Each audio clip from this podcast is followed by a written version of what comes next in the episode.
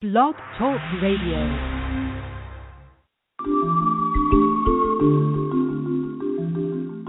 Welcome to You, the Best Invention Ever, featuring host Valencia Lyle Saunders, a show dedicated to inspiring you to invent something incredible your life.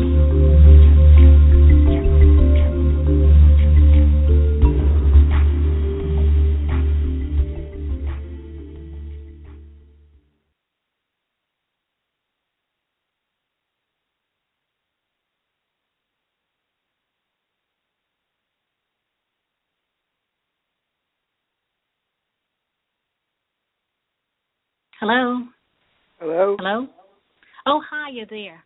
Okay. I'm right here. Okay, great. We're having problems, so I'm going to connect Valencia through my phone because there seems to be an issue. So just hold on. okay. Sure.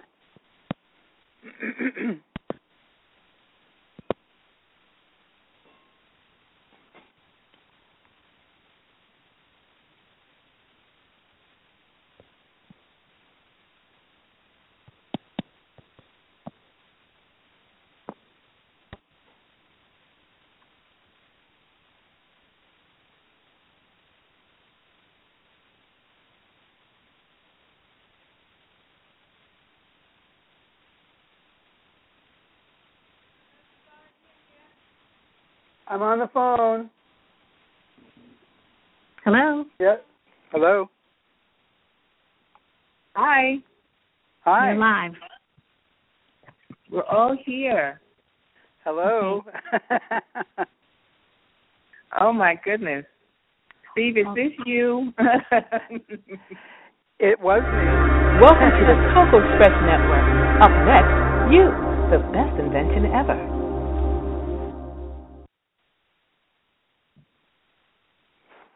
I'm doing a radio show interview. Hello. Hi. Okay. Hi. I'm- today today is going to be one of those days I'm not sure what's going on. I'm not sure. I think the aliens right have now. interfered. yeah, I think the aliens have interfered. So let's catch up people who who are wondering what's going on too. Today is um today is Saturday. Right, let's start there. Today's Saturday and um this is you the best invention ever. It's glad I'm glad to, you know, catch up with you all on in August. It's the end of summer.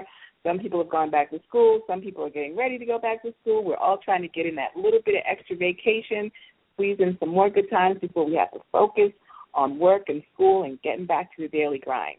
Well, today, my show, our show is about UFOs. And I'm going to be talking with one of my favorite folks on all things paranormal and in, intuitive, Steve Parker. And we've had a conversation once before about UFOs with Steve. And if you don't recall, or if you do remember, he has been visited. So I'm really eager to catch up. And I've got some new questions and um, things for him. Hey, Steve.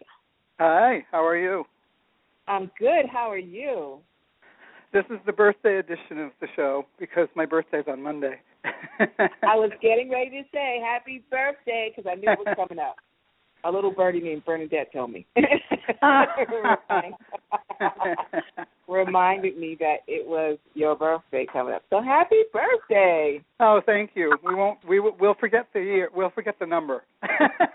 There's no such thing as time. no, there isn't. It's all timeless and ageless, and um, it's it's just a grand, the grand illusion. Yes. And we're in the UFO territory, so all rules do not apply. right. Time travel is possible, and quantum leaps are always happening. There you go. And crop circles, whatever those are, you know, it's all good. it is. So, So you know, I think with this topic, if I can say so, um, I think it captures the imagination and fears of the masses because when you're talking about UFOs and the poss- and the probability, not just the possibility of um, other beings, other life forms, you know, throughout the cosmos, it takes us beyond our um, everyday issues. so that no matter what kind of struggles and crazy things are happening here on this planet, when you're talking about that, it's something that um, transcends all all of it. And so it's a very vast subject, and um, it's one that is universal. Yeah, I try to do a little investigation myself on who's out there and who's looking at this, and there there are two um two kind of I don't want to call them agencies organizations kind of popped up, mm-hmm. and one is called MUFON. Yes, Mutual UFO um, Network. Yeah, wow, you know them. Um, yep. And they seem to be, you know, have a pretty vast um, like they're really organized and they seem to have a lot of information. That mm-hmm. They're very down to earth in that they try to thoroughly research the reports that come in, and they don't, you know, they don't um, run off um, believing in in every little um, theory or pie in the sky. They investigate very thoroughly. So it, I, I trust MUFON. I trust them. Wow. And there's another a website called openminds.com. And they oh, do. UFO news and investigations. And mm-hmm. and that one I I saw was a little um it was interesting because I couldn't really tell what they were trying to get us you know, they had videos so I was like, Well, I don't I don't think that's a UFO.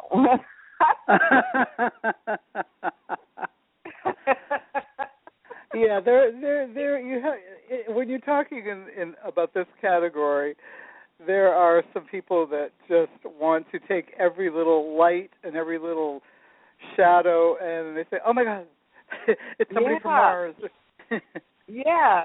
So it's so interesting to see two total opposite ends of the spectrum that I found. I was like, mm, that looked like some kids playing with an airplane or something. UFO.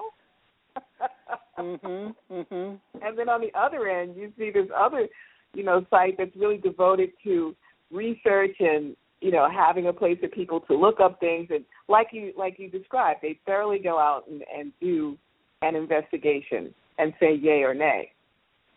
Right. From if their they can't determine what it was. First, first, I think what they, you know, what what they strive to do at, at first is to come up with all the possible linear or concrete explanations for what the phenomena that's being observed might be. And when they can't come up with a concrete or scientific or v- valid um, analysis of what it is, then you can start to theorize that maybe it's something extraterrestrial or it's something at least unexplainable. Right. And what's interesting is UFO means unexplained object. Right, unidentified, yeah, flying object. Um, okay. So, but we, but we take it to mean um, that it's an alien.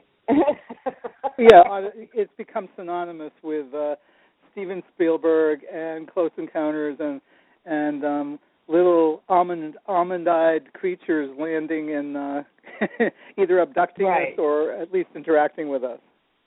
Yes.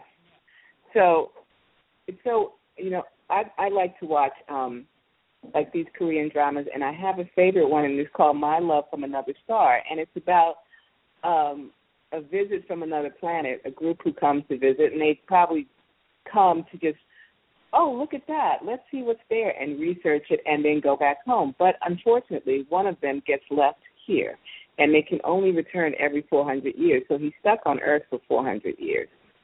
Mm-hmm. So, um, mm-hmm. That being said, we have been we have become so interested in what's out there. And I was wondering what's your take on this? Because we are so interested in them, is that making them more interested in us? I think what they're doing, uh, just my, it's just this. This is simply my theory. It's not. I'm not trying to say that it's you know the gospel truth, but I think mm-hmm. that they're monitoring us to see how much awareness or how um, intelligently we're approaching the subject matter of of other worldly neighbors. Um, and I'm sure that there are those groups of. I mean, I think just like you have um, different races on this planet, you have different people. You know, people in Maine, people in California who have different social order and mm-hmm. you know, different different geography. I think you have a variety of um, beings or life forms that live throughout the universe. So some of them are probably watching us rather cautiously because we're not a very settled uh, race of no. people. we're kind of others that, we're kind of buck wild. yeah, I think we're kind of a, not a failed experiment, but we're kind of we're we're still a you know we're, we're still in progress. the works, so to yeah, we're we're we're a project in the works. I don't think that we're we're not done we're not done baking in the oven yet. no, but I think that not. there are those that are watching us um, to see what we're doing, and then there are others that are probably inspired to interact with us. But there, but you know, um, one of the facets that's interesting to me personally is that you know I live in New Hampshire, and New Hampshire back in the '60s was a real hotbed of UFO activity. There are several rather classic examples. One was um, a couple named Betty and Barney Hill from Portsmouth, New Hampshire. They were an interracial mm-hmm. couple. He was an African American man. She was a Caucasian woman. Um, with a, mm-hmm. in fact, she was a Caucasian woman with a really thick New England, almost Boston accent. So when you heard wow. her talk, his name was Barney. She'd say Barney like that. and she was a, a, a child welfare worker for the um Division of Children and Youth here in New Hampshire. She died a few years ago, maybe like six years ago.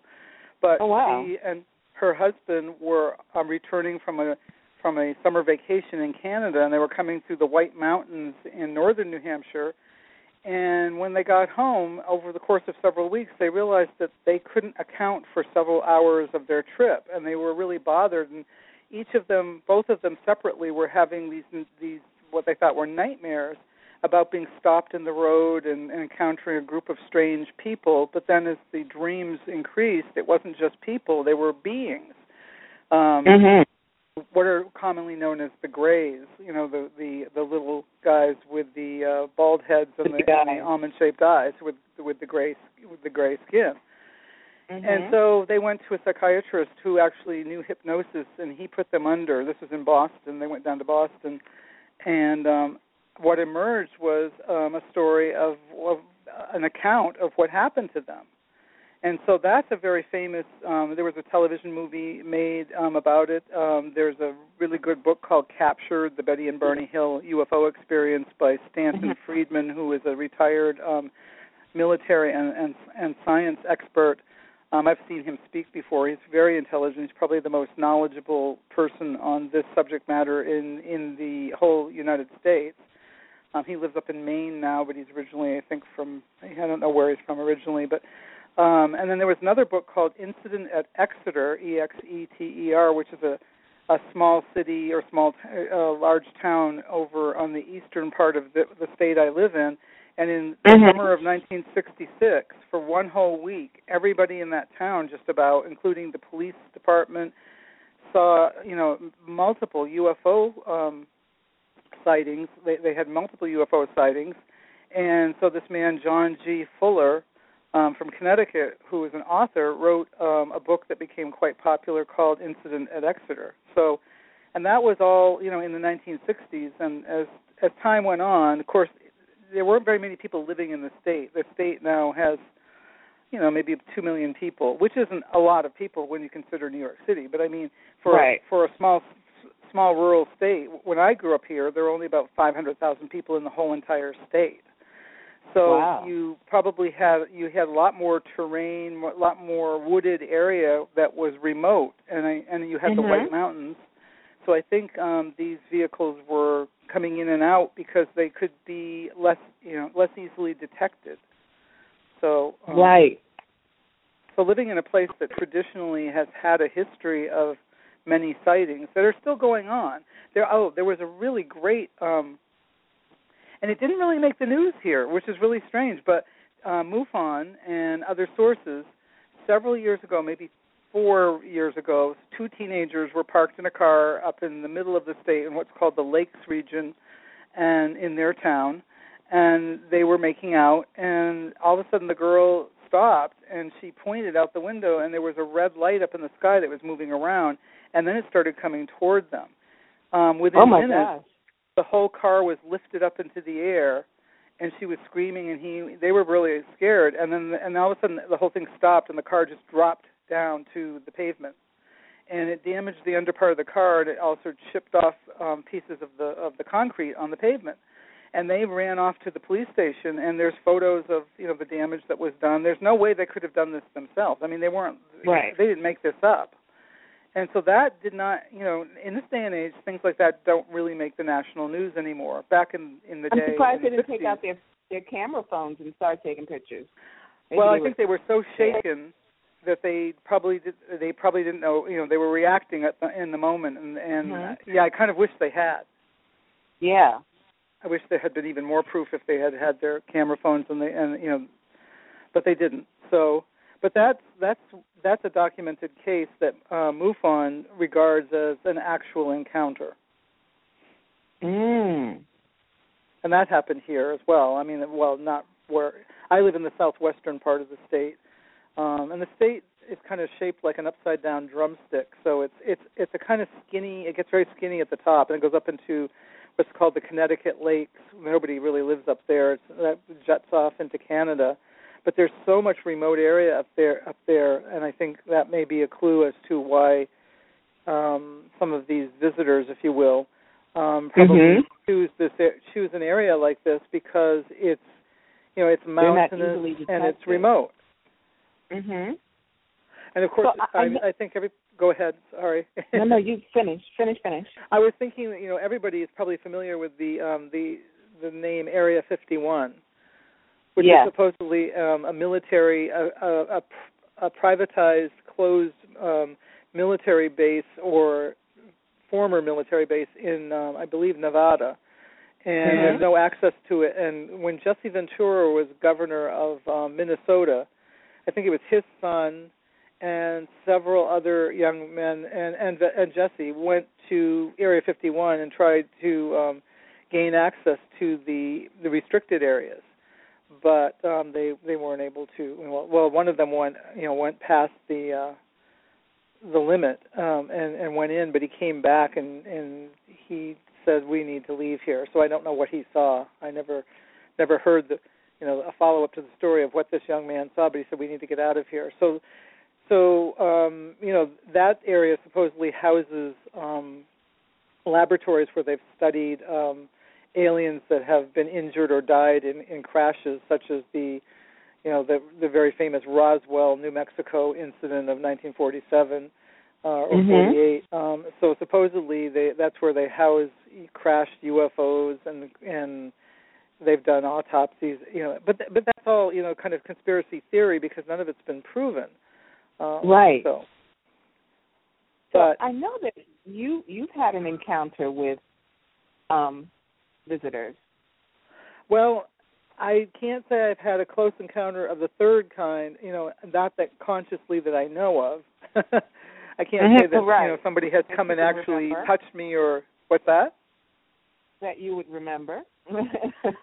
But yeah, exactly, that I would remember, and I don't think you know. I'm not that I'm a, not that I'm a, a, fearful person by nature, but I don't think I'd want to Mhm. remember. no, me either. I don't I would think so I would either. regard you know an uninvited visit as kind of intrusive, like a home invasion or something. right. But I did see out in the back of um where I live. I still I'm currently living where in the house that I grew up in, and it's up in a pretty highly elevated area, and and it's still very remote here. There's really there's a neighbor across through the woods in a colonial house, and then across is a is a little um, fire station and an old-fashioned building that's been made into a library. Um, but that's basically all that's immediately across or beside my house. So up in the Mhm. back, as you're going toward the east, the the field rises up and there's a lot of trees. I mean, in fact, if you look on Google on um, on um, what's it Google Earth, if you if you look on on the computer, all you're going to see. My friend in California said, "Well, where do you live? You know, do you live in a tree? Because it's all trees." And I said, "No, no, there's a house there. If you look, cl- you know, Google Maps. If you look, if you look closely enough, you'll find me." But anyway, up in the woods, when I was quite a bit younger, and I and no, I was not doing drugs. No, I was not drinking.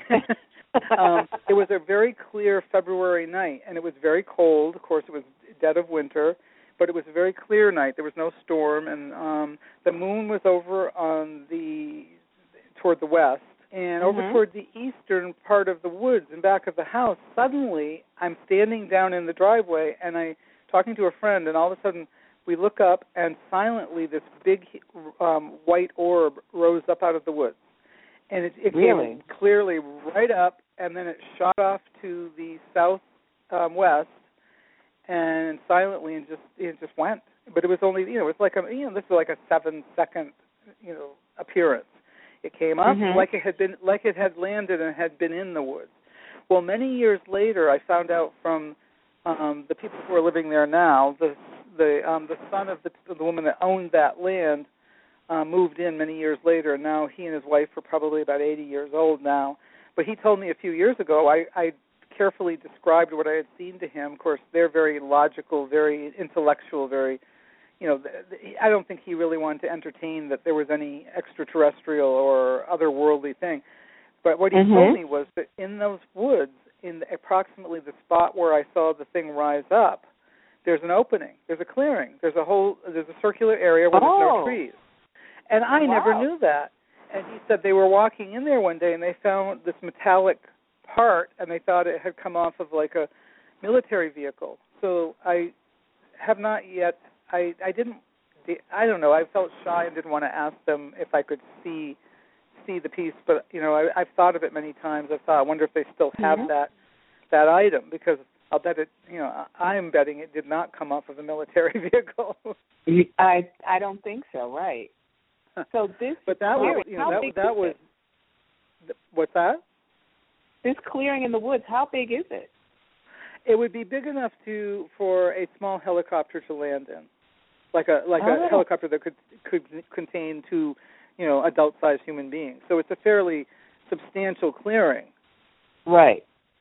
But what i saw was not a helicopter and it certainly wasn't swamp gas. Back in the 60s the government um did an investigation in michigan and it was it was a big joke back in the late 60s early 70s because their expert dr j. Allen hynek um Mhm. they did a thing called project blue book and they were trying to debunk all the ufo sightings because there were so many in the 60s of course you had the vietnam war going on so there was a lot of activity and you had a lot of assassinations. You you know you had martin luther king you had bobby kennedy you had Mhm. john Ken- you had and malcolm x you had a lot of you know really Right. unruly i mean when young kids say oh i wish i lived in the 60s i'll say well if you had lived in the 60s you would have been subjected to a lot of unrest you know there Right. yes the music was great and yes there were you know the, the the hippies came along and there was peace love and all that i said but there was an awful lot of feeling of impending doom i mean i remember being told that you know we did air raid um tests where or, or exercises where we had to hide under our desks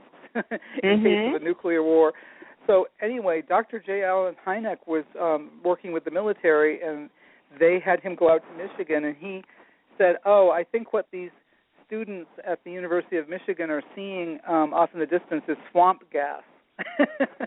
Swamp gas.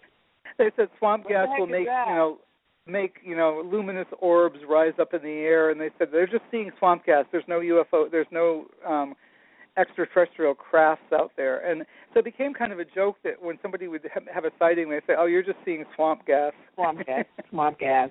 Get over it. I mean, even when you- you're in Brooklyn, New York, seeing a UFO, but you're going, but you're seeing swamp gas. like we have swamp gas here? I don't know.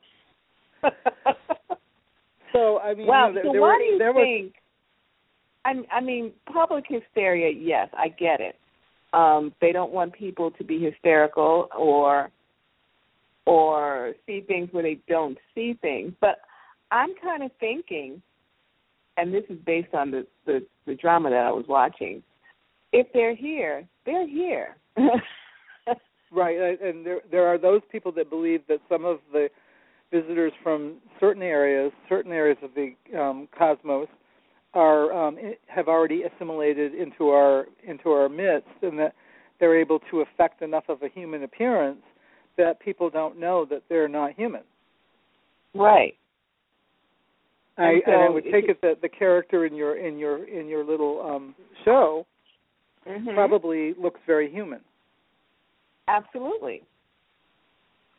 So nobody would be wiser. looking- No, until he, he does things like drinks and he can't control himself. So- and yeah, that like was well. I know a few people that drink and don't control themselves. But I don't think they're aliens. Right. Very, hu- it's probably very alien. we don't know. oh well, you know, come to think of it, um, that brings to mind there was a movie in 1981 called um, John, um, director John Sayles. Did, did he's Mhm. an independent director. He's very he's fairly well known in, in cinematic circles. He did a film called um, The Brother from Another Planet, and it Yes. was um, starring Joe Morton, one of my favorite actors Yes. I who um, was an alien. Um, and the thing I thought was so interesting is this is 1981, and he assimilated as a human being, and he assimilated as a human being in Harlem. Yes. So Yes. he was, and at one point he didn't know what a heroin, you know, what heroin was or what a what a needle was, and he injected himself, or he became Mhm. injected, and he experienced um, a heroin reaction but he was able to completely um he he was affected very very violently by it but then he was able to completely heal it and throw it off as if he had never had the um the junk in his system and that was you know so i think that you know you probably have some visitors who are able to transcend some of the things that affect us and of course these people think, oh well, you know, the standard thing is if you see a sci-fi movie and and and an, and an alien that's disguised as a human, their eyes start glowing and energy comes out Right. of their fingertips. Right. And all kinds of very, you know, reactionary things you can't dismiss show up. Like, oh, an alien. of course, then and you so have we've your never, you know, there. I don't know. um There, there have been accounts of people who have eh, say they have encountered them, or um seen them close up, but how do we really know what they actually look like, or how many different species of aliens they are that come by, drop by for a little visit? Maybe we're a vacation spot for some people, for some beings. Like, let's go to Earth. Have you been to Earth? Well, there's people that have even nice there. speculated. There's people that have even speculated that we are a hybrid experiment. That we are we share DNA with some of the um, visitors, and that we are. I don't want to say a failed experiment, but a controversial experiment because we have the tendency to be violent and reactive. And then there's Mhm. other theories that some of the beings are coming here because their races are dying out and they need to intermingle with us you know, such as um, in the abduction scenarios where um, under hypnosis, different people, uh, women have said, or even men, whose sperm was extracted, or women that remembered being pregnant while under, but their baby, um, the the baby was taken out of them later, but then they were revisited, you know, years later, and they were introduced, you know, under, um, you know, while they were in a altered state, they were introduced to their hybrid children but they weren't able to keep the children because the children couldn't survive in this atmosphere. Of course, that's all the stuff of you know grand science fiction as well. But you know, it could Mhm. it's it's plausible. I mean, why couldn't why couldn't that be true? And in the, uh, the book I mentioned before about Betty and Barney Hill, Mm-hmm. she remembered under hypnosis a very detailed map that the, she she was communicating telepathically with the um the leader of the group of aliens that took them aboard. They were taken aboard a ship. Their car was stopped and and and they were actually taken aboard and they were experimented on. And she remembered that the guy um told her the the alien told her that you know she would not be harmed but they did what was called you know they did like an amniocentesis on her and that was before amniocentesis was ever done on earth. It wasn't Wow. didn't exist then and she was shown a map and under hypnosis she recreated the map that she saw while she was supposedly on the ship. And the map um, actually charted an area of the universe that scientists did not chart until 10 years after she saw this. And it's Whoa. accurate. It's it's in the what they call zeta reticuli area of the universe and that's where the aliens told her they came from because she asked them where do you come from And Mhm. so she absolutely believes, you know, she believed all her the rest of her life that this was valid and that it happened to her. And there were those people that thought she was kind of eccentric and and and whatnot. But like I said, she had a very down to earth job. She worked for, you know, she worked for the welfare department. Well, there are some people that say working for the welfare department is not a down to earth it's, job. not, it's a very unusual job.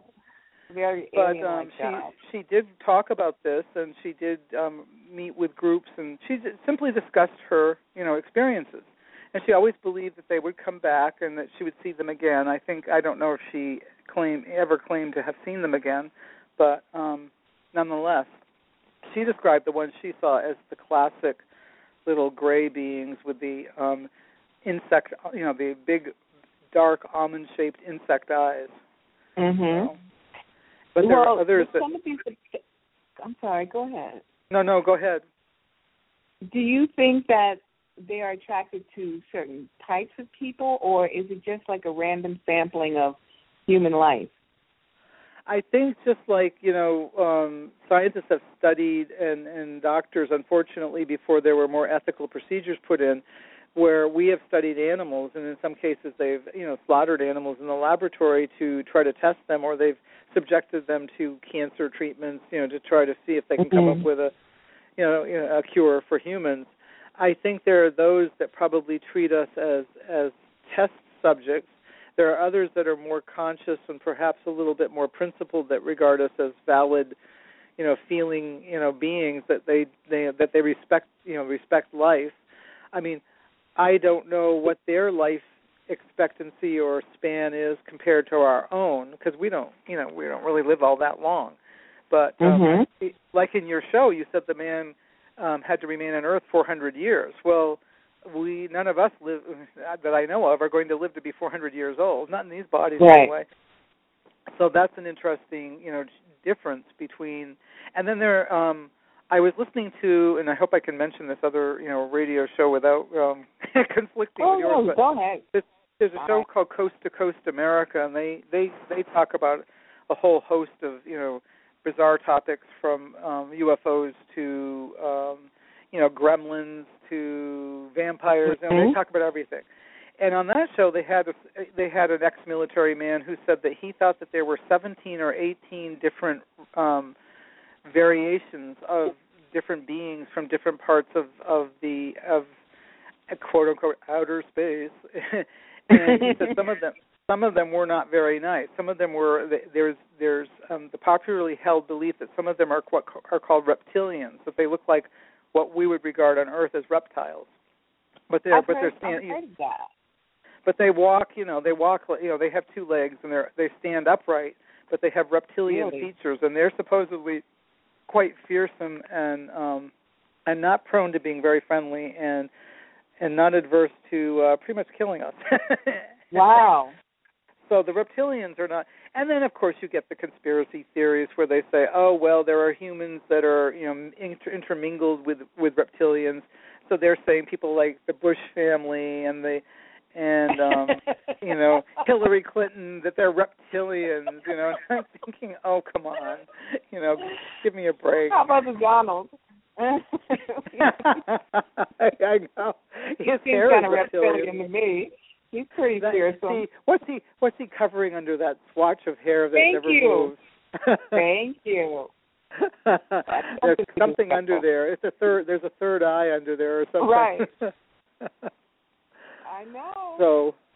so, but I mean, this man gave a very convincing talk about you know the um the not so nice you know aspect of this, and he said you know it was and the one reason they don't out themselves more is because they don't feel that human beings can handle the information and they might panic and freak out. And of course the first instinct of a lot of human beings would be grab their guns or start firing you know their weapons at these people and I think they're very, you know, smart to realize that we that's we're reactionary. We Right. are a very Right. reactionary society. hmm we are and So of course what- we don't we don't, we know that that's been resurfacing lately i mean i'm I, i'm just going to throw this in i've you know said to family and friends lately i said i feel like we're i wasn't even born then but i was thinking you know we're back in like 1951 you know back in 51 in the in the congress of the united states you had this Senator McCarthy from, I believe, Wisconsin, who theorized that everybody was a communist. Everybody was some kind of Russian agent or communist who was out to, you know, destroy our society and destroy biblical values and all that. So that then they started blacklisting people by accusing different people in Hollywood. Anybody that had any creative ideas was suddenly, you know, a rebel or a, or a communist. And I Mhm. feel like we've gone back to that, and uh, you know, the word now is terrorist. Um, and right. and this was pre-civil rights era, and now we're having you know resurfaced issues. Not that they ever completely went away, but we're having resurfaced issues with with racial tension. And so I'm thinking, Mhm. wow, we've gone full cycle all the way back, you know, but we're we have high we have high tech, but we've got 1951 all over again. And so Yeah. it's really interesting. So I've been, you know, doing some research into the area of, of the UFO sightings, and there's been an increase in UFO sightings. But of course, it's not being reported in the media because the media is more Yeah. interested in stirring up, you know, controversy with uh, within all the topics that they're being doomy gloomy about with everybody. But there's actually been an increase in the last three years that there's more sightings being reported to MUFON than ever before. Now, do you think this is a, a reaction to how we are behaving Yeah, here on I Earth? do. And they're I like, oh, they're kicking up dust again. We got to go back. Yes, I think that they're watching because they're they're thinking, wow, they've got more technology, but they're reverting back to being, you know, primitive behavior again. We better keep an eye on this. Yeah, it's like the, you know we gave the two-year-olds a gun. yeah, exactly. Oh my gosh. Perfect God. example. and then So of course if you've go got so if you've got antagonistic beings, they're Mm-hmm. also going to get you know become more active because they're going to say, oh, say you know they're going to say, see, they're not to be trusted. Let's wipe them out. Right, and they're coming close. They're coming out. You know, they're out of the playpen now. So we're we are venturing further out of our planet and off our planet, and they're like, no, no, no. Now the two-year-olds have a gun and a flying machine. Yes, exactly. And you What know the the sightings themselves have taken a little bit of a different turn, even though there you know there's been an increase, and we have this whole atmosphere going on humanly. There's been more open sightings near Los Los Angeles now is one of the most prevalent areas for UFO sightings because not because people in Southern California are crazy, it's not that at all. It's Mhm. because they are right on the ocean and there's Mhm. what's called um unidentified um USOs, unidentified submerged objects where they're I've coming in and out of the too. Yes. And um I have a friend that lives in Playa del Rey, which is right on the ocean, um and she sees things like that, you know, quite frequently and then the military will fly over and they'll be s- putting their spotlight on the on the water and you know no the public is no, nothing no explanations ever given to the public. And so the in, incident of um sightings California, Southern California is one of the highest areas, and back, you know, in in the 60s, it was not. Um, there was a famous incident in the 1940s, long before even the term UFO was used. Like I think it was during Mhm. World War II, actually 1941, where there were objects flying over Los Angeles, and the military was sent out to actually shoot at them. So it, it, there's newspaper articles. I mean, it, they're they're not you know this, this isn't hidden information. This is information that's available. And so, Right. what were they doing? Who were they having the gunfight with? They could not. Of course, you know, it was World War II, so they thought, oh no, it's you know, it's it's enemies from another country. Yes, it the wasn't. Japanese or the, or the yes, exactly. They thought it was. They thought because of Pearl Harbor that it might be the Japanese, and it was Mhm. not. You know, they never identified who they were shooting at. And then the a couple of weeks before I was born in 1952, um, there were there was a slew of sightings in Washington D.C. Now, this You know- is, is it is this the Truman? Like they came to the White House. There was a meeting with some. Well, um, there's a theory that that um, several of the presidents predating, you know, the you know uh, Obama and Clinton were in Mhm. on, you know, the knowledge that there were, you know, aliens interacting with the humans. In fact, there was there's one I don't know if it's a conspiracy theory story. I how I don't know how you would prove or disprove it, but supposedly the um entertainer, you know, the actor and comedian Jackie Gleason, you know, younger people Mhm. might not know that name, but we would. Um The honeymooners. Google yes, the honeymooners power it. to the moon. the original Yeah. uh, the, the original wife abuser. Right. you know no i'm just kidding he was good he, he was a very um en- entertaining person but he supposedly was taken by somebody a friend in the military and met with or was shown um an alien a living alien not a dead body and the eisenhower Really? met with the aliens too so there was some kind of pact or agreement that they that the government would not out the aliens at that point and that um the aliens would um decide when they were going to make their presence publicly known, and that and that people couldn't handle it, so they and, but that they would be allowed to do what they needed to do, and that we would stay out of their activities, and in in turn they would stay pretty much out of ours. Of course, I don't know if that was you know if that was um, honored because look at how many people have claimed to have been abducted. So if they weren't interfering with our activities, how come all these people were abducted for Yeah, purposes of and especially Unless if you're it's like- impregnating people and having hybrid children. I mean, that's pretty. I know. There was a really I- good researcher named Bud Hopkins, but he died, I think, two years ago. Oh, and he was from West Virginia, and he did a lot of um, research in um, New York City. But I wanted to mention this one man. He died under very odd circumstances, and there's been a lot of conjecture as to what actually happened. A man named John Mack, M-A-C-K, and he was a Harvard invest. He worked at um, Harvard University in Cambridge, Mass. And he Mhm. started the first UFO abductee group, you know, like a support group for people that believed they had been abducted. And Okay. um he did extensive research on people, and uh, uh, some consciously and some under hypnosis. And a few, uh, I think about six years ago, maybe, maybe no, maybe more like ten years ago, he was at a conference in London, and he went for a walk afterward, and a car came up over the sidewalk and ran over him and killed him. Now, don't you think that's a little unusual? that he's just randomly he's randomly taken out like that. Yeah.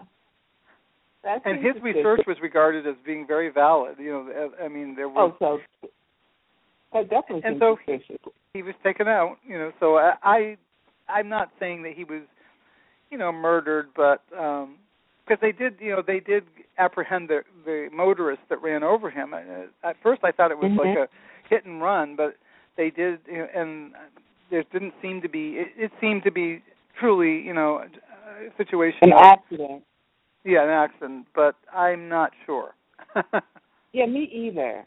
And I don't, you know, it just sounds too connected or too like, hmm, okay. So you know, in the in the field of UFO investigation, you've got everything ranging from the very scientific and the very sound and logical to the conspiracy theorists. Oh, there's a man. I don't want to give his name because I, I think it's probably best not to, you know, because he is um, Mhm. a kind of person that would sue people. But he's Okay. um, well known on the internet, and he's he's a um, lawyer and he's also um, a scientist. And Mhm. he claims this this gentleman who will remain anonymous claims to have been part of a group. Um, this is this is this becomes very interesting. The tail end of this story. He becla he claims to be part of a group as a child and as a teenager who were um, t- taken by the government and used in an experiment of teleportation and time travel. So he Really? says he's been on, says he's been on Mars and and and he's a very intellectual person, but he could be crazier than a bedbug. Who knows? But he also claimed that um, President Obama, uh, who he says that's not his real name, was also part of this group at one point and has also been to Mars. Okay. Okay. He's so, awesome, though, so maybe. President Obama is a pretty awesome guy. Why not? yeah, he's been, and then he's actually, you know, like not the the age. He, he's, you know, he's sort of a hybrid being himself, and I'm thinking, okay, well, all right. So he's probably like two hundred and fifty year old, you know, years old. And I wonder how old And- his wife is. I know. so you know you have you have all this very you have all this variation you know from the most logical and practical to to really out there yeah way left field mm-hmm. but you know what it it is interesting. It does excite the imagination. You know in in in our imaginations this is you know very interesting stuff and great stuff to speculate about. But like you said for me the reality i don't think i'd be loving the reality because it's it's so unknown. There's that it, element of uncertainty that and because we're mortal beings you know there's that that that survival instinct and it, and, it does bring a certain element of discomfort or even fear to the surface. And it does and it challenge and, and some for me it challenges who we really are. Yes know? it does. It really and it also all that. make, makes all the squabbles that people are having here on earth seem pretty petty when you think of you know when you think of the possibilities and you know of beings with with with cap- with powers or capabilities far beyond our own it makes all this fighting look really ridiculous that we're going through it makes it look Thank like you. totally foolish it's like we're squabbling amongst ourselves. We don't even know what's coming for us. I know. Uh, let me ask you and a question. We're, have, and we're all have, scattered. Let me ask you a question. Have you have you yourself ever observed um, anything otherworldly? You know, I mean, you know, I don't mean like in the subway or on the street. I mean out out there. Actually, no, I have not. I have never. You know, maybe once or twice I might have looked in the sky and said, "What's that?" But to be honest, I couldn't comprehend what that was, so I dismissed it. Two weeks ago, this Monday, um, I was sitting and I'd just been, you know, watching a show on TV, and no, it wasn't um, a, a matter of suggestibility because I wasn't watching anything terribly spooky or, or unusual, and it was, it was a clear night. Of course, it's summertime, and I thought I would open up the front door. We don't use our front door. We come in through the side through the kitchen. So the front mm-hmm. door opens out onto a lawn, and we're like I said, we have a nice, you know, big lawn, and then we have, you know, a lot of trees, and then there's more trees, and then, you know, maybe about three minutes or four minutes walking distance down the, you know, we have a long driveway, but down on the road there's the uh, church, which is about four minutes away. About mm-hmm. so over by the church, over, you know, I can see the top of the steeple from from our house, and it was 11 o'clock at night, and something just prompted me to go to the door and open it up and look out, and there there were all the stars. I could see the Big Dipper over on one side, and then mm-hmm. straight ahead, uh, looking to the west, were, a bunch of stars with a really bright one in the middle. I thought that must be Venus because Venus is traditionally the you know one of the brightest stars. And I'm watching, and all of a sudden the bright star moves straight up, goes to the left, oh. and then travels in oh. a silent arc across and I'm going, Okay I said and it was so obviously not a plane because in another section of the sky you had a you know, you you had a plane going you know, a passenger plane or whatever going and and and when it moved I could see that it wasn't a star not only because of the light and because of the way it was moving but because it was obviously closer because there were there was a little tiny patch of clouds and it went into the clouds to try to hide itself or traveling through and they would come out through the other side.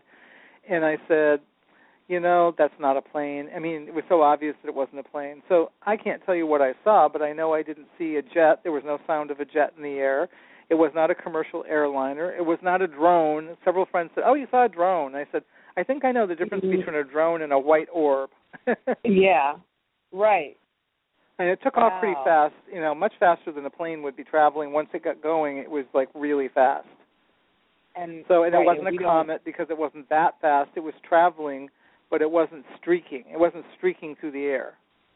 It had some some amount of control. Yeah, yeah. That's interesting. Well, so, so Aurelia says that she's seen two moons. I don't know what hmm. that means, but she's seen two moons. Now, who's this? Which we only have one. Who saw two Our moons? producer. Oh, really? Producer, yeah, she says she's seen two moons, and we only have one that I That's know. very of. interesting. That's very interesting. Yeah. So I I don't I think I've looked in the sky maybe once or twice and saw something I didn't understand. Mhm. And like I said, because my brain said I don't get it, I just said I don't get it too. and maybe that was my fear or my sense of survival. And then once in a plane coming from North Carolina, I saw Mars closer than I've ever seen it before. Oh wow. That was it. It was gorgeous and it was really fascinating. But I think at least for me, when I see something that is when when you think of authenticity, Mhm. there's a I there's a feeling that I get that's like no other. It's not Mhm. fear. It's somewhere between fear and awe. That's exactly know- that describes perfectly what I felt two weeks ago when I saw that white light. I was compelled Mhm. to look at it. I didn't feel like I wanted it to come any closer, but at the same time I wasn't completely afraid or feeling I just had this sense of awe, but I had this sense of caution too. Yeah. And that's when I know it's something different than Mhm. what I experience in my waking life every day, akin to what I know as Mhm. a human experience. Yeah. So yeah. that's when I know, ooh, this is not, ooh, this is different. Because I have seen, like on TV, they you they'll show you things, um, like UFO sightings, and some of them you're like, yep, okay, oh, and you're like, ooh, that one's different. Yeah. yeah, and then some of them are Oh, obviously, wow. you know, not. Yeah. And if you were, uh, you know, Penn and Teller, if you were Penn and Teller, you'd knock the whole thing down. They they don't believe in anything. I don't even think they think they're alive.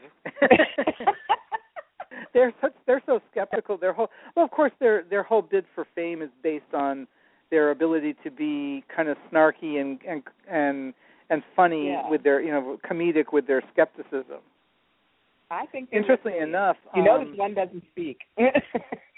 well, Penn, Penn Jillette, that's his name. Penn Jillette is actually Uh-huh. from only 30 miles south of where I live. He's from Greenfield, Massachusetts, originally.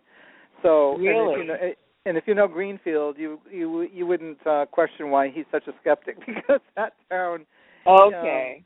Yeah, they, they, you know, he he just thinks that everything that's unusual has a totally logical explanation. If anyone anybody wants to believe anything even you know beyond that, that they're foolish. And he's made a whole career out of that, which I think is crazy because you know to take the mystery out of life. Um, I know. Is, is Where's the think that- joy? I, I think that you know it, it removes joy as well. Yes, and I think that it really um, make reduces our our living to a mechanical process that we just are born, Mhm. we breathe, we die. You know, it's like Right. if you take if you take that out, I think there it's healthy to have some element of mystery. It's just not healthy when people get carried away with it. Absolutely. And is anything. You know, you take it to um the point where there's nothing left to enjoy about it. Right. Right. I mean, you might as well go back to, yeah, but e- I mean, even even primitive people, you know, cave dwellers probably regarded, you know, falling stars or asteroids or everything as, you know, of course, they some people built religions and thought it was the gods making this happen, but it was Mhm. that sense of wonder and that sense of awe and that sense of trying to place it in context with things. They were trying to make a you know contextual referential point of you know this means something when when you Right. take the meaning totally and just shoot it down then all you've got is you know maybe an attitude of eat drink and be merry because tomorrow we die yeah, like, oh, okay. but I So- have I have heard the theory that in the big in the big grand scheme of the universe, where we live, Earth is the most challenging of terrains, scenarios, and situations to live in in the universe, as opposed to other beings. So the fact that there are people here is pretty fascinating that we even do this. well you know another thing occurred to me you know it's like when you think of hg wells and the war of the worlds or Mhm. you think of the uh, the original Mars Attacks that was made into a movie by Tim Burton in the 90s. It was made into kind of a comedy. But the original Right. Mars Attacks was a bubblegum card series back when people used to do collectible bubblegum cards. You know, Mhm. um, it was 1962, and it, would- they were test marketed in New England. Now, what stupid business person ever thought of that? Because New England is always associated with being kind of a provincial, repressed, you know, kind of puritanical environment. Right. So what do they do? They test market these cards that show these really fearsome aliens doing really horrible, gory stuff, and they market these as bubblegum cards to children. so so you've got one where an alien's shooting a ray at this kid's dog and the dog is disintegrating. You can see the bones and they've got another one where Oh somebody's my being God. operated on a table and they're alive. You know, all these horrible things. But I'm thinking like that is so such a human concept. We've anthropomorphized our you know the aliens into being as vicious and violent as or even more so than we are. You know, Mhm. so I'm thinking, what if there are, you know, like you said, where there are places in the universe that are really idyllic and peaceful and really productive, and where they just don't have this need to fight with each other or to attack. You know, maybe you know maybe there are places where we could actually, you know, achieve the kind of evolution that we supposedly talk about aspiring toward. Maybe there are beings that have already achieved that. How about that? I mean, we're we're all set to go to Mars and and just set something down on that planet. How do we know we're on trampling life? you know, but maybe it doesn't look. Yeah, it might not look like you know life as we see it, but we just send a big old thing over there, and it just sits down and roves. You know, just roaming through the landscape. We might we might be killing all kinds of things. And of course, what's what's one of the most popular uh, franchises in the, in um, feature film history? Star Wars. Not yes, stars, not but Star Star Wars.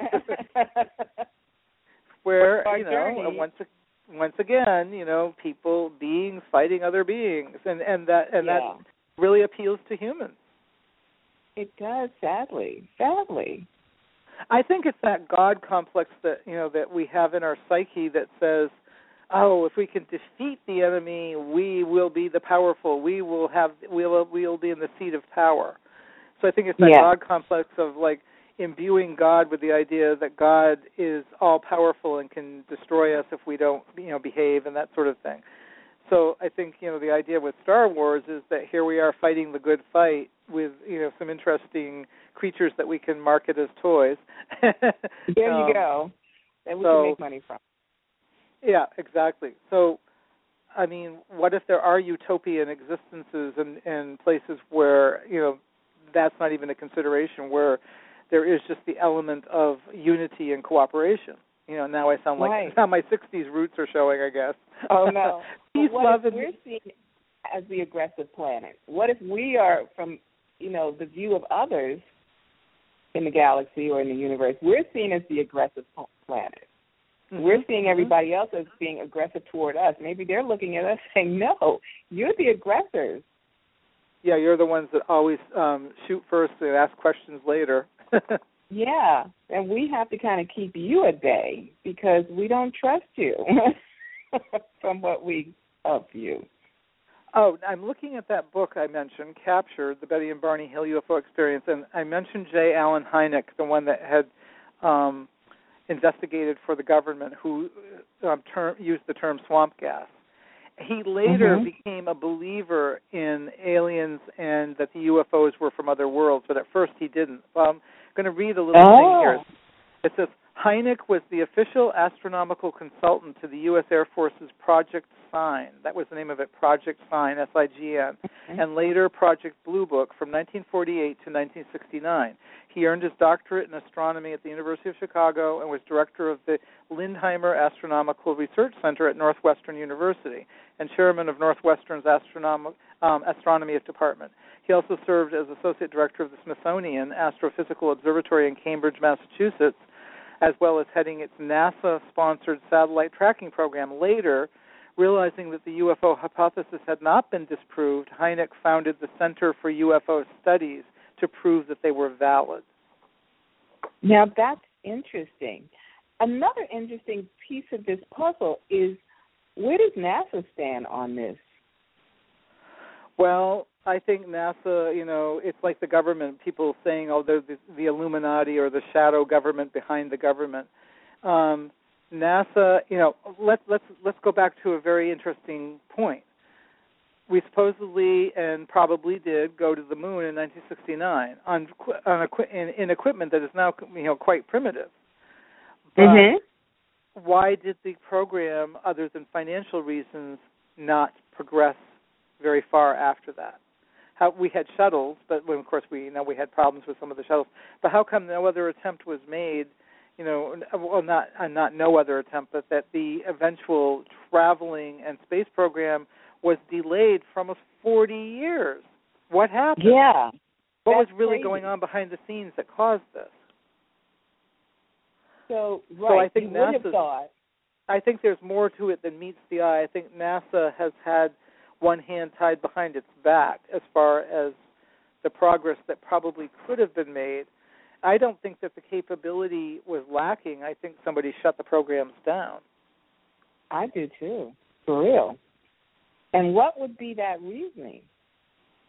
And then, of course, there's other theories that you know the the technology we have right now, which is probably only the tip of the iceberg of what we really could have with cell phones and with you know a digital and and the whole 9 Mm-hmm. yards was mm-hmm. an outcropping of technology that was found in crashed UFOs, like in Roswell and other places. That they that they did reverse engineering, that's what they call it, and they were mm-hmm. able to trace back what the aliens were already using, so that the aliens already had this capability of using the kind of data that we have now.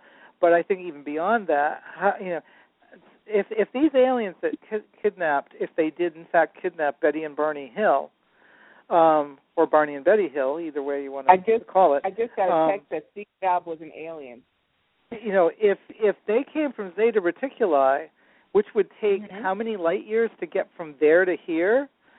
You know, they must right. have a mode of travel that allows them to supersede or go teleport or do something right. where they didn't have Absolutely. to take years and years to get here. And go because, back. Because human people, human beings right now, if they when they go to Mars, it's going to take them several years to get to Mars. And maybe you know, there is a super highway in in in space that we don't know about. We know about we know about wormholes, and there was a huge experiment in France mm-hmm. where they were trying to recreate wormholes. Yeah. And every every country was involved. See for seconds. I know this because my daughter looked at it and was horrified. So she thought we were, you know, if they succeeded, Earth would implode. So I had to go research and mm-hmm. make sure that this was not going to happen for her. But at the same time, I found this very, very fascinating. And it kind of said to me that you would think uh, NASA would be the, you know, the agency probably see, overseeing this or being involved in this, but this was another worldwide investment that hardly anybody knows about that or has really heard of. Mhm. Mhm. And you know, in some of the um, cases, you know, many of the cases where um, jets are chasing objects or people are, you know, pursuing through the, you know, through the air, um, trying to, you know, catch up with these vehicles or objects or lights as they're as they're traveling, the lights will suddenly disappear. And the speculation on some people's part is, uh, on some people's parts, is that um, they're going in, in and out of wormholes or in and out of other portals, other dimensions. Mm-hmm. That they're not just disappearing off the radar because they traveled so fast that they disappeared. That they're actually able to go in and out of openings, you know, in in space. And, maybe there is a highway, and we're not evolved enough to understand it. Right. Because look at the Bermuda Triangle and, and vehicles that whose debris was not discovered later on, who Yeah. um, people that disappeared for you know for all time and eternity. You know they they they're gone, and they Mhm. they didn't find them in the ocean. You know they they didn't find you know uh, a piece of the Malaysian air airliner. Some of these some of these people literally disappeared. You know, it's like did they go into another dimension? Did they go into another time frame? What what what actually happened?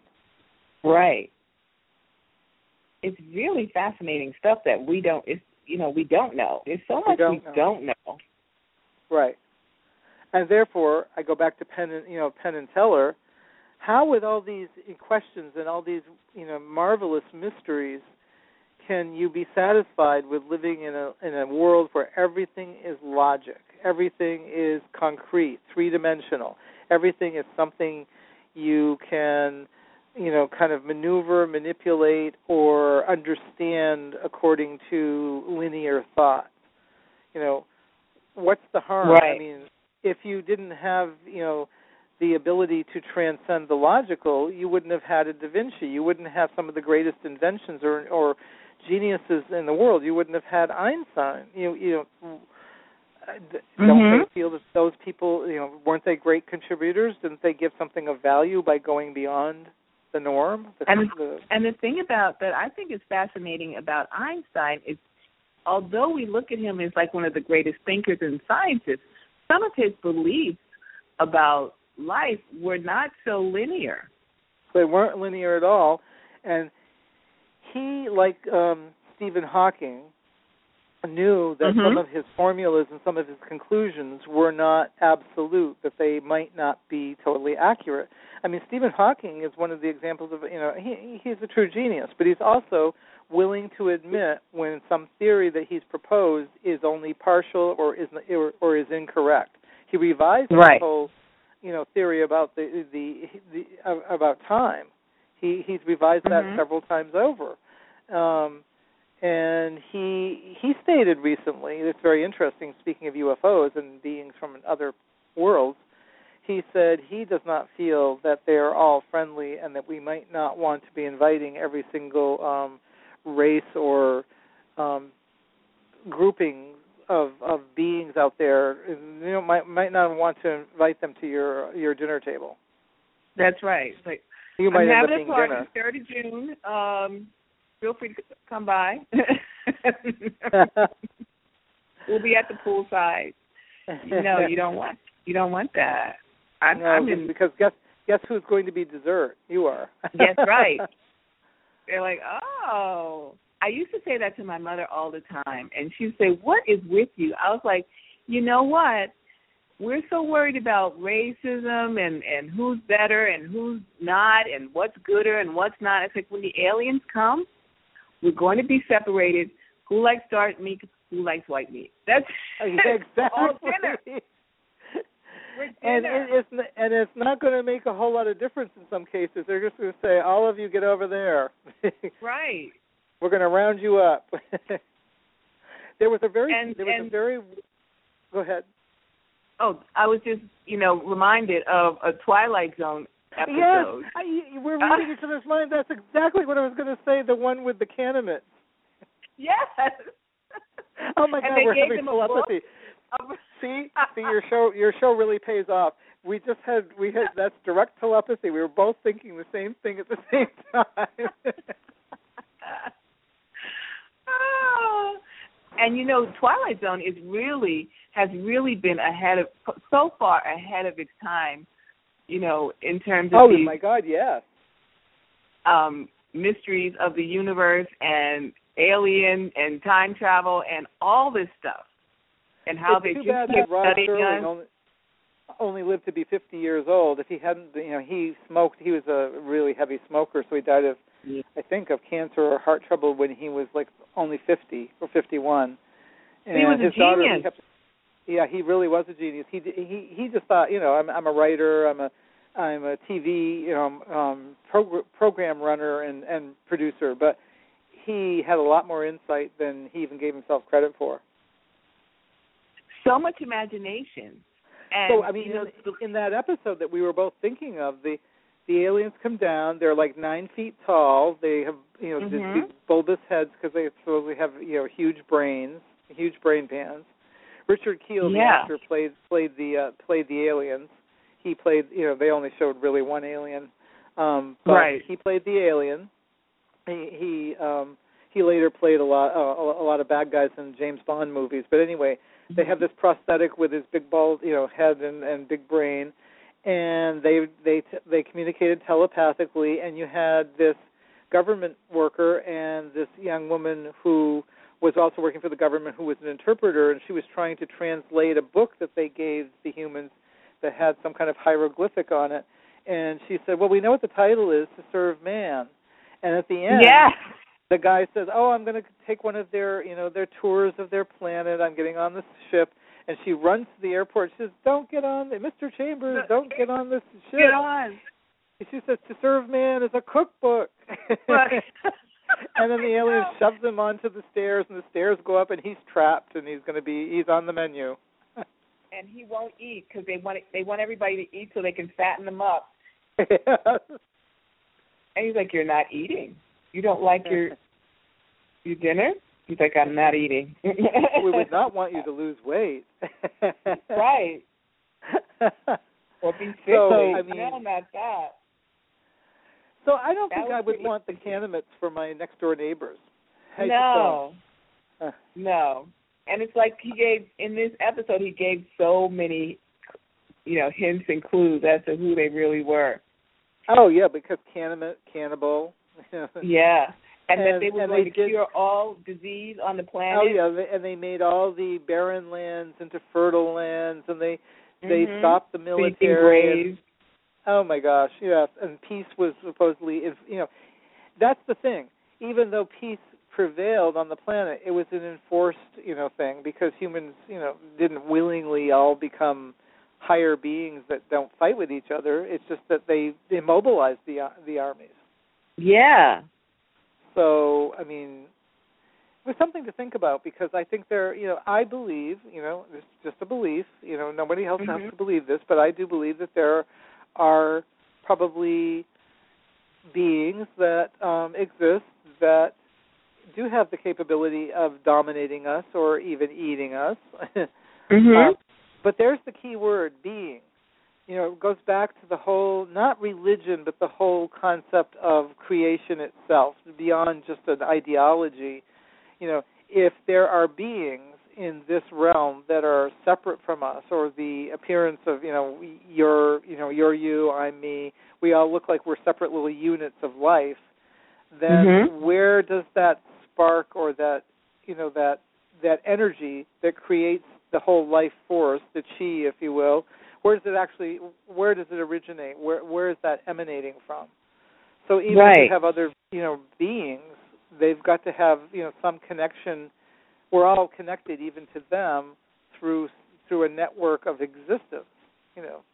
So um it would be interesting to know, you know, to talk to it would be interesting to talk to more peaceful people from other worlds because then for example what would happen with our concept on this planet of of, of jesus for example? Jesus being Right. the son of god. I mean did jesus sort of um spontaneously appear on all these other planets and other forms as well? You know is there you know is there in other words a sa- do they have a system where there's a savior and a and a supreme being and and you know Yeah. how does it work or for them creator. yeah Yeah. How does where do they think life comes from? right What is their belief I would- system? Or if there is a belief system to have. Right. Right. I really would I really would be fascinated to know what their you know how how that operates or how that works for them. Yeah, it's it's all really interesting, and again, it may it brings into the question of existence. How do we? Why do we? When you know, where did that start? And you know, everyone has their different scenarios on as to how that came into being. I mean, we we're born. I mean, we're, we're born. We have mo- mortal Mhm. being, and we and we've identified that theoretically we have souls, so that these bodies are not the sum total of who we are. You know, they're part of you know our our experience and our ex- existence. You know, in in the mortal world, but there seems to be you know the you know the acceptance that there's an ener- except for atheists who thinks we just die and that's it. Um, Mhm. There seems to be this acceptance amongst um, philosophers and religious you know um, followers that we go on in some form in some energy to something else. Now, some people like the Mormons believe you literally go on as the person you are, and that you know that's. But what if you don't? What if what if it's just an energy that goes on, and you know then the whole thing of reincarnation does you know it all ties together. But I Right. think one thing we you know if we were able to effectively and rationally communicate with people from other worlds, we might be astounded at what they have to tell us about um, the whole con you know the the whole construct of birth, death, and and and afterlife. Mhm. It's really it, brings up so many you know the divine mystery. Yeah. Yeah. And what what does that mean for each and every person or being? Exactly. Ah, it's so, so complicated. but you know, all, it gives it gives us something to ponder instead of terrorism does. All kinds of other crazy things that we think are important.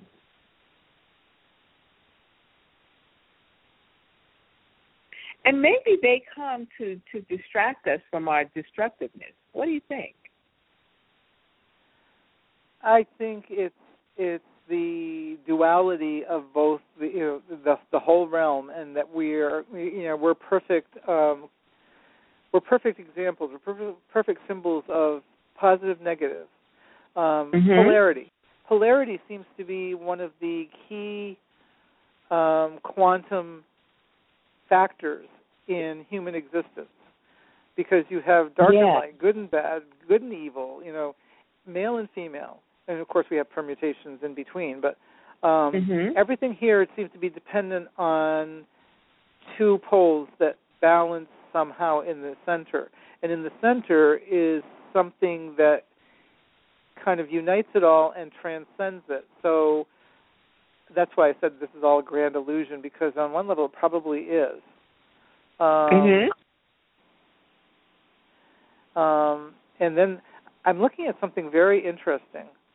Um, it, they're talking at the end of this book, um, Capture the Betty and Barney Hill um, UFO Mhm. experience, and they're talking about her. I never, I hadn't actually read the end of the book. It was talking about when Betty was an elderly woman and when she was, um, she became ill, and of course what led to her death. And they Mhm. said that um, they said that when she got really ill, um, there were several odd things that happened. One, she was she was pretty much immobilized, but yet they couldn't find her one morning, and she was outside the house, and they didn't know how Really? she, she got there. And you know, different things were moved around, and it said that her cat, whom she was very close to, suddenly became very afraid of her and wouldn't go near her. Of course, sometimes animals Really? will will sense that a person's dying, and they'll either want to be right by the person or they'll avoid the person. But they said that wasn't the cat was actually showing fear. It said um, Betty's constant feline companion, the giver and taker of unbridled affection, suddenly feared Betty. She seemed unusually timid and skirted the perimeter of the living room, suspiciously eyeing Betty as she passed to her food bowl. The remainder of her day was spent in hiding, and this lasted for nine days. Um, so they said that um, what had happened was she died of a, of a of a brain tumor, and the malignant well a malignancy that spread to her brain. It metastasized to her brain and adrenals, generating a rapid decline. Um, so it's very interesting um, because it, it it happened at the turn of the uh, when 20th century became the 21st century. Of course, she also was a very heavy smoker. She had was it's a two pack a day cigarette habit. so I- yeah. but Wow. it's um, it's interesting as I'm reading this. You know, um, Wow. That. Betty said Betty said this is this is probably a good closing statement. She said that each of us is like a speck of sand on a beach. Some are born closer to the water's edge, and others are born on the upper side of the beach, farther away from the tide. With each high tide, grains of sand are swept away into the ocean. Those at the water's edge are sometimes carried to the top, and those at the uh, on the upper side of the beach are sometimes swept into the currents by winds and storms. However, some of these grains of sands, whether carried by the tide or originating on the upper beach, escape being swept into the turbulent sea completely. It is those who go down in history.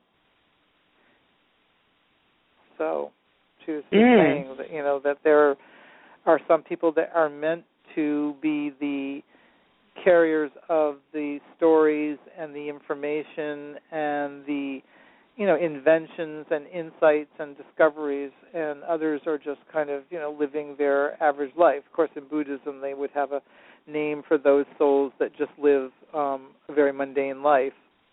And then you have mm-hmm. the avatars and teachers which um carry more. And it said if Betty could have had her wish, she would have gone down in history as a groundbreaking social worker and a social and political activist. It was never her wish to go down in history as a UFO abductee.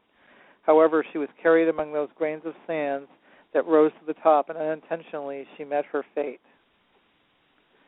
Very That's interesting because I was I I was listening to uh, someone on YouTube, mm-hmm. and they were talking about souls and how peace you look at someone's life and and you go well how did they get there? Or how did that happen? Or why did that happen to them? And from um our everyday perspective we're like oh that's a shame. Oh that's terrible. But for that individual that might have been a contract. They had you know a design yeah. that they yeah, were totally aware of on some level and they've done what they came to do or they had the experience that they wanted to have. So sometimes looking at it you go, Oh my God, that's awful but actually it's a celebration of what someone agreed to. I think that's true, and I think when somebody has a difficult life, and I'm not complaining and saying I've had an ultra difficult life, but I've had a very a very complex life. I was adopted. Um, it was a, quite a, an issue for me, and I've had many, many twists and turns that um, my human self could go, "What the hell is going on? Why did that happen? Why is this happening?" Like this summer, I got bitten three times by ticks. But I did oh not contract goodness. Lyme that I know of. But I mean, I went through a mm-hmm. whole regimen of you know the antibiotics and everything because I started to have the symptoms, but then they all disappeared and then I got mm-hmm. bitten a second time, and then just a, um, three weeks ago I got bitten again. And I and I'm very careful, but I live in a place where it's just almost you know they're they're just everywhere here. And when I was right. growing up, there's another point. When I was growing up, I didn't know what a tick looked like till I was 41 years old. They never had ticks were probably here, but they weren't they weren't rampant like they are now. Right, and I'm thinking like you know the the whole environment has shifted. Now it's every summer on the news here. It's like you know, be careful, spray yourself with DEET or whatever you're going to put on, um, and so it's really unusual to think that you know that the environment itself has shifted and we've shifted whether we think you know we're changing or not we are we we don't perceive ourselves as aging every day of our lives but you know these bodies are aging Mm-hmm. And I'm thinking about you know people's contracts and people being coming into certain patterns of fate. You know, one could say, you know, like people that supposedly randomly get shot by a sniper. You know, why was it their fate and the and yet somebody else doesn't befall? You know, that fate does not befall them. Um, right. And with with the whole UFO thing, all my life long, I can tell you that I didn't consciously set out to do this. But when I was a child or a teenager, I always knew when I could go out the door and be able to see one. I knew I could sense that they were out there active certain nights. And like when I went um 2 weeks ago Monday and opened the front door and saw that light move up, I don't know what prompted me to I don't I let, let me tell right. you, it's been year. I I don't open the front door and just randomly gaze out Say at the stars. Not that I'm not a stargazer, Yeah. but I mean, what made you know? Why did I do that? You know, obviously, just in time to see that thing, and of course, yeah, Penn and Teller would say, "Oh, you didn't see a UFO. You just saw, you know, it was a shooting star." And Right. I'd say, "Yeah, well, no, it wasn't." And beyond well, just actually, I actually Go- go have ahead. a question around that um, that I had written down this morning that I wanted to ask you. Um, and it's because of your your intuitive nature. Do you think that that's something that attracts you to them and them to you? I Just believe so because the woman I learned from, you know, and we didn't sit down in a formal way. The woman I learned about tarot cards from and palmistry and that Mhm. sort of thing, and these these things sort of unra- uh, um, evolved over a period of time of knowing her. It wasn't like we sat in a classroom and I learned it in an academic way. Mhm. Um, the first time I met her after she said hello, the very first thing she said to me was, "You know about them," and she pointed to the sky. Oh wow, really? So I yeah, I think there is some sort of connection and I don't know where it comes from, why it is and and I don't have answers. I have a lot I I've had a lot of, you know, um observation and and interaction visually. I can't tell you in any kind of, you know, uh, you know, I can't tell you in any intellectual way what any of it means, or if you know, I don't pro- I don't propose that I'm going to write a book and that they're going to channel information through my brain and I'm going to dictate mm-hmm. it and put it into writing. I, I mean, that isn't. You know, but I have always been aware of their presence. Mm-hmm. And lately, there seems to be a feeling of more activity. And for the past couple of years, there there really wasn't that sense. Maybe it's because I was caught up in other things and just not tuned in. But I didn't feel it, even though the reports for MUFON were increasing you know, and I kept thinking, oh, well, where are my where are my little, you know, friends, so to speak, that I used to observe all the time. I mean, one time I was yeah. on the phone back in the late '80s. I was talking to somebody. It was it was springtime, and I felt this sense. And I said, just a minute, I've got to put the phone down. And I walked out the door, and I looked. I, I could have scanned the whole sky, but I didn't. I walked out the door and immediately looked to my right, and there was this bright, solid red light going across the sky. Solid and when I got wow. my my gaze right on it, it stopped, it expanded, then contracted and was gone. It was like it acknowledged you and left. It left, like, right, exactly. And. I went back in and I started, I've you know, been. resumed my conversation. And I thought, well, afterwards, I thought, well, what was that? You know, were you being, you know, what made you go out, and what prompted you to, and what was that little, you know, what was that whole interaction all about? Consciously, I, I don't know. I have a thing with the moon. For some reason, I have a I feel like I have a connection to the moon. Well, you're also and a Cancer sign, and Cancer is ruled is, by the moon. This is true. This is hey, yeah, that's right. And whenever the moon is, I I can I almost feel it, like when it's Mhm. approaching my window. Mhm. I feel when it's approaching my window, and it's really extremely bright to me. There's like a ray of it that's very bright to me, and I'll look out of my window and be like, "Hey, moon, it's good to see you. How are you?" And when it doesn't pass my my, you know, it's not in my vicinity, but it always seems huge to me, no matter how small it is or you know how how distant. That connection to the moon is for me feels huge. That's very interesting. That's very interesting.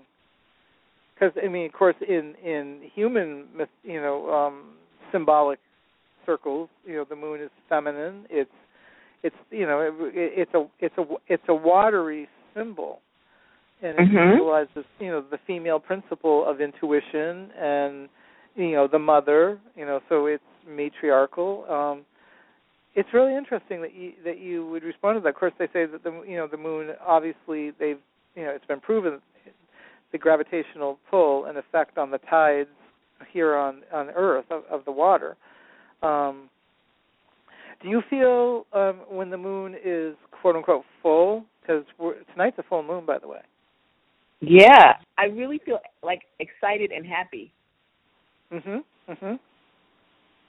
Yeah, because You know, tonig's a full moon, a- and of course, when the when moon the- is when full, Mm-hmm. it's in the opposite sign of um, whatever sign it's in. We're in the sign of Virgo, so the moon tonight will be in Pisces, which is a water sign moon. So you would Mm. probably have even more of an effect being a water sign person. So I think that right. you know that's interesting. It's really interesting because you know science has said that the moon is a dead. You know, it, it's spun off from the Earth, and that it's dead. That it has very little energy, and I don't believe that at all. I don't either. I'm telling you, Steve, it's like a ha- like I'm seeing like a friend. Like if Yeah. a friend calls, I'm like, I'm like, hey, how you doing? And I don't know why. I'm I'm just really excited to see the moon whenever I see it and and whenever I feel it. And it's like, hey, how are you? I don't yeah, know you what have it is. obviously some some very strong positive connection to that that the energy that is making you know that that is what we call the moon and yeah yeah And, and Mhm. whatever it is, it's it's an extremely positive thing for you. Yeah. And Or some last people, like you know, my mother when she was um when when she was training as a nurse, she said she got accidentally locked in a in in the ward of the state hospital with the mentally um ill um patients on a full moon. And she said, I can tell you Oh. for sure that there is a lot of activity that goes on when the moon is full. she was pretty scared. Oh, yeah, because I some people just are like, don't go out on the full moon thing, and I was like that for a while, just because that's what people said. But you know, the last this past week, I've seen the moon, you know, past my window, and I've been watching it, you know, do its thing, and it's been so fun and so familiar, and it's made me so happy. I don't know what it is. I think that's wonderful. It's wonderful. It's a good source of strength for you. Yeah, I think so. I'm like, hey, moon. Maybe How it's a biochemical thing too, since you have that connection. Speculating that maybe what it does is Mhm. it helps, but maybe it it creates a balance, or maybe there's a balance that's affected by it that um really kind of sets your biochemistry in your body, you know, in a very positive, you know, receptive and peaceful um state when when, when you're mm-hmm. interacting. Yeah. And probably your That's intuition cool. is probably heightened too. Maybe. But So- it's you know, it's just been a fun experience and I've and I've noticed over you know, over time, like when the when when the moon is really big and I forget what those are called. There's a time in like a seasonal time when you see a moon and it's really like the harvest moon is really like big. a su- supermoon. yeah. Well, you know, um, there's been some material that has surfaced. Of course, the internet has all kinds of you know stuff, real and unreal. a lot of it unreal. Right. But Yeah. supposedly, some of the astronauts who first visited the moon from here, the ones that supposedly were there, um, Mhm. they said that you know there's a whole segment of audio that was lost when they were communicating with NASA, um, where they had a, a sound drop out and it was just static. Where supposedly they said, "Oh, look, they're watching us," and that there were other vehicles nearby and other crafts nearby. Really? Uh, oh, yeah, while they were doing whatever they were doing for the government on the moon, and then they, they said that they were being observed. And other people have said that there are little structures or bases on the, of course, you know, on the dark side of the moon, because for many years, when I was a child, they used to speculate and write science fiction stories about the reason that there's the dark side of the moon and that we never see that side of the moon is because beings live there, you know, on the surface. oh. And I don't know that that is, you know, particularly true that part, but But- I think that you know these, you know, astronauts actually did see crafts watching them. what the heck are they doing? Yeah. who, who are they? We- We don't know. I still find We it phenomenal that we were able to send people to the moon in the kind of vehicles that we had because those vehicles are pretty primitive compared to what could be constructed now. This is true. Very, and because you these stealth bombers are amazing pieces of machinery, Yes. and I mean we felt uh, we felt them. This was around nine eleven, and they were trying to make a point, um, and they flew over Yankee Stadium, but they didn't tell the citizens that this was happening. Oh so wow. we felt, yeah, it was.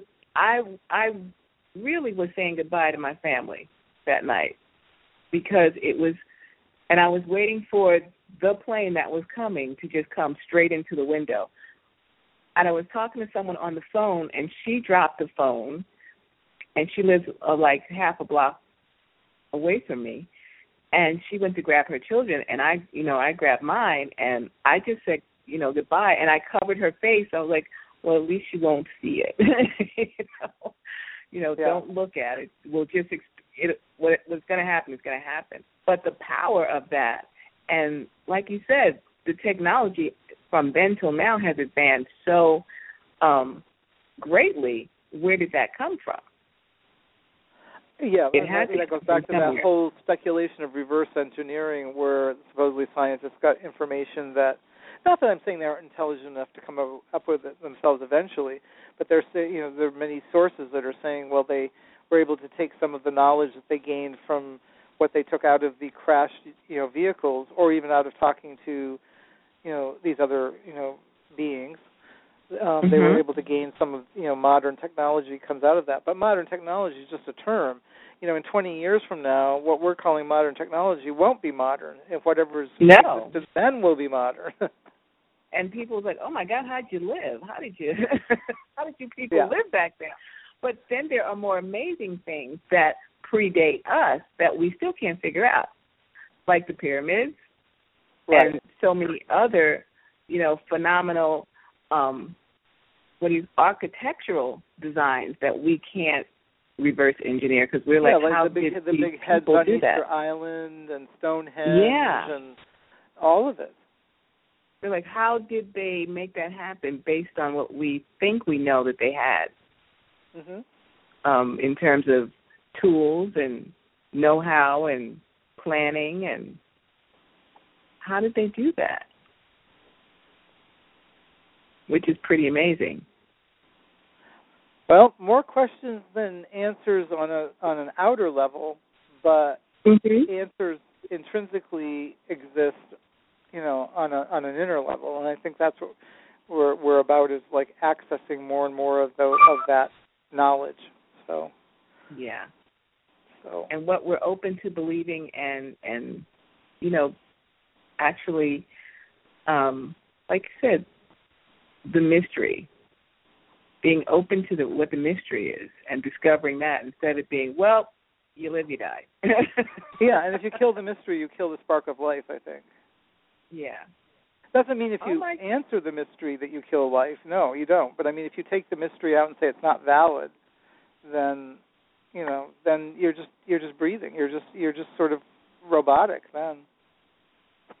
Absolutely. Well, Steve, this was always, as always, so fascinating, and I always have a good time with you. Is well, there anything? For... Yo, go ahead. Oh, I was just going to say thank you for the opportunity to uh, plumb the depths of mystery. I know. You know, it's I'm happy to have you because it's always so fun and and you know we always get to explore a lot of interesting um, avenues. Um, and you got to come back. As always, we have an open door policy for you. You're one of us, and thank um, you. And we have to pick this up, and and of course, um, is there anything you want people to know about you right now before? Um no, I I I I I continue to still do the readings that I do, um, and it's all you know word of mouth. So I don't really advertise. So we don't need to do a commercial advertisement for that because um, cause I, I'm just taking it as it goes. Um, I was in California last year, worked on a movie. Yay! Yay! That's you know that that sort of thing. I wasn't in it. I was a worker on it, um, and that was that was cool. And um, I seem to be regaining whatever health that I had temporarily um, had been compromised earlier in the spring, um, which mm-hmm. where I did glad to hear have, that. had all the symptoms of the of the Lyme, but it went away, um, and Excellent. I seem to be okay. So I'm alive, Ha- happy and I'm to about to. I'm about to reach another milestone. Ooh. Birthday So. boy. Well, before Yeah. you go, happy birthday to you. Happy birthday to you. Happy birthday from the Coco Express and you the best invention ever. Happy birthday to you. Thank you. You're welcome. Anyway, we're going to have you back because this is so much fun. And um maybe we'll do like a reading or two or and we'll pick another subject and and you know the you know there's the elections coming up those will be fun to talk about so yeah, speaking of mysteries. right that is, Is the mystery. public suddenly hypnotized by Donald Yeah. Trump? I, I swear he's in league with the you know who I know. I still want to look like, under that really? hair. I want to see what's under that tuft of hair. I know the reptilians and all those unforgiving beings that are out there. Right. Well, you know, Halloween approaches, so uh maybe we can talk about um I don't live in Massachusetts, but I often visit Salem, Mass. Maybe we can talk about, you know, the the Salem witch trials or something because Oh. that's a big topic because the, the Yep. city of Salem, Mass, which has about 30,000 or 40,000 people, they literally um become Halloween Town USA all the month of October, you know. Oh and my talk about readings and everything. They have readers set up on streets, and and they pretty much you know the whole entire month is dedicated to things of a you know of a more Halloweeny type mys- mystery. So, Oh, that's awesome. You okay? It's a date. we we have an October date. so I'll just take my That's cell phone and you and we can talk and and I'll I'll be I'll go to Salem and we'll, I'll be your reporter on the scene. yes. Oh my gosh. Yes. It's a date. Yeah. It's a plan. Okay. So, folks, be, stay tuned. October is going to be so much Halloween fun here on You, the Best Invention Ever, with Steve, our reporter, on the scene in Salem, talking to witches. You, it's going to be fun. I love well, it. thank you again. You're welcome. And we'll see you next time. Okay. Bye. Okay. Bye. All right, folks. That's that was show a for lot today. of fun. So until next time, keep it real, listen, learn, and live.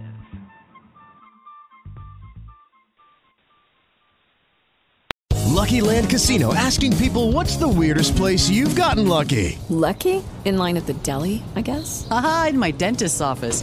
More than once, actually. Do I have to say? Yes, you do. In the car before my kids' PTA meeting. Really? Yes. Excuse me, what's the weirdest place you've gotten lucky? I never win and tell. Well, there you have it. You can get lucky anywhere playing at LuckyLandSlots.com. Play for free right now. Are you feeling lucky? No purchase necessary. Void where prohibited by law. 18 plus. Terms and conditions apply. See website for details.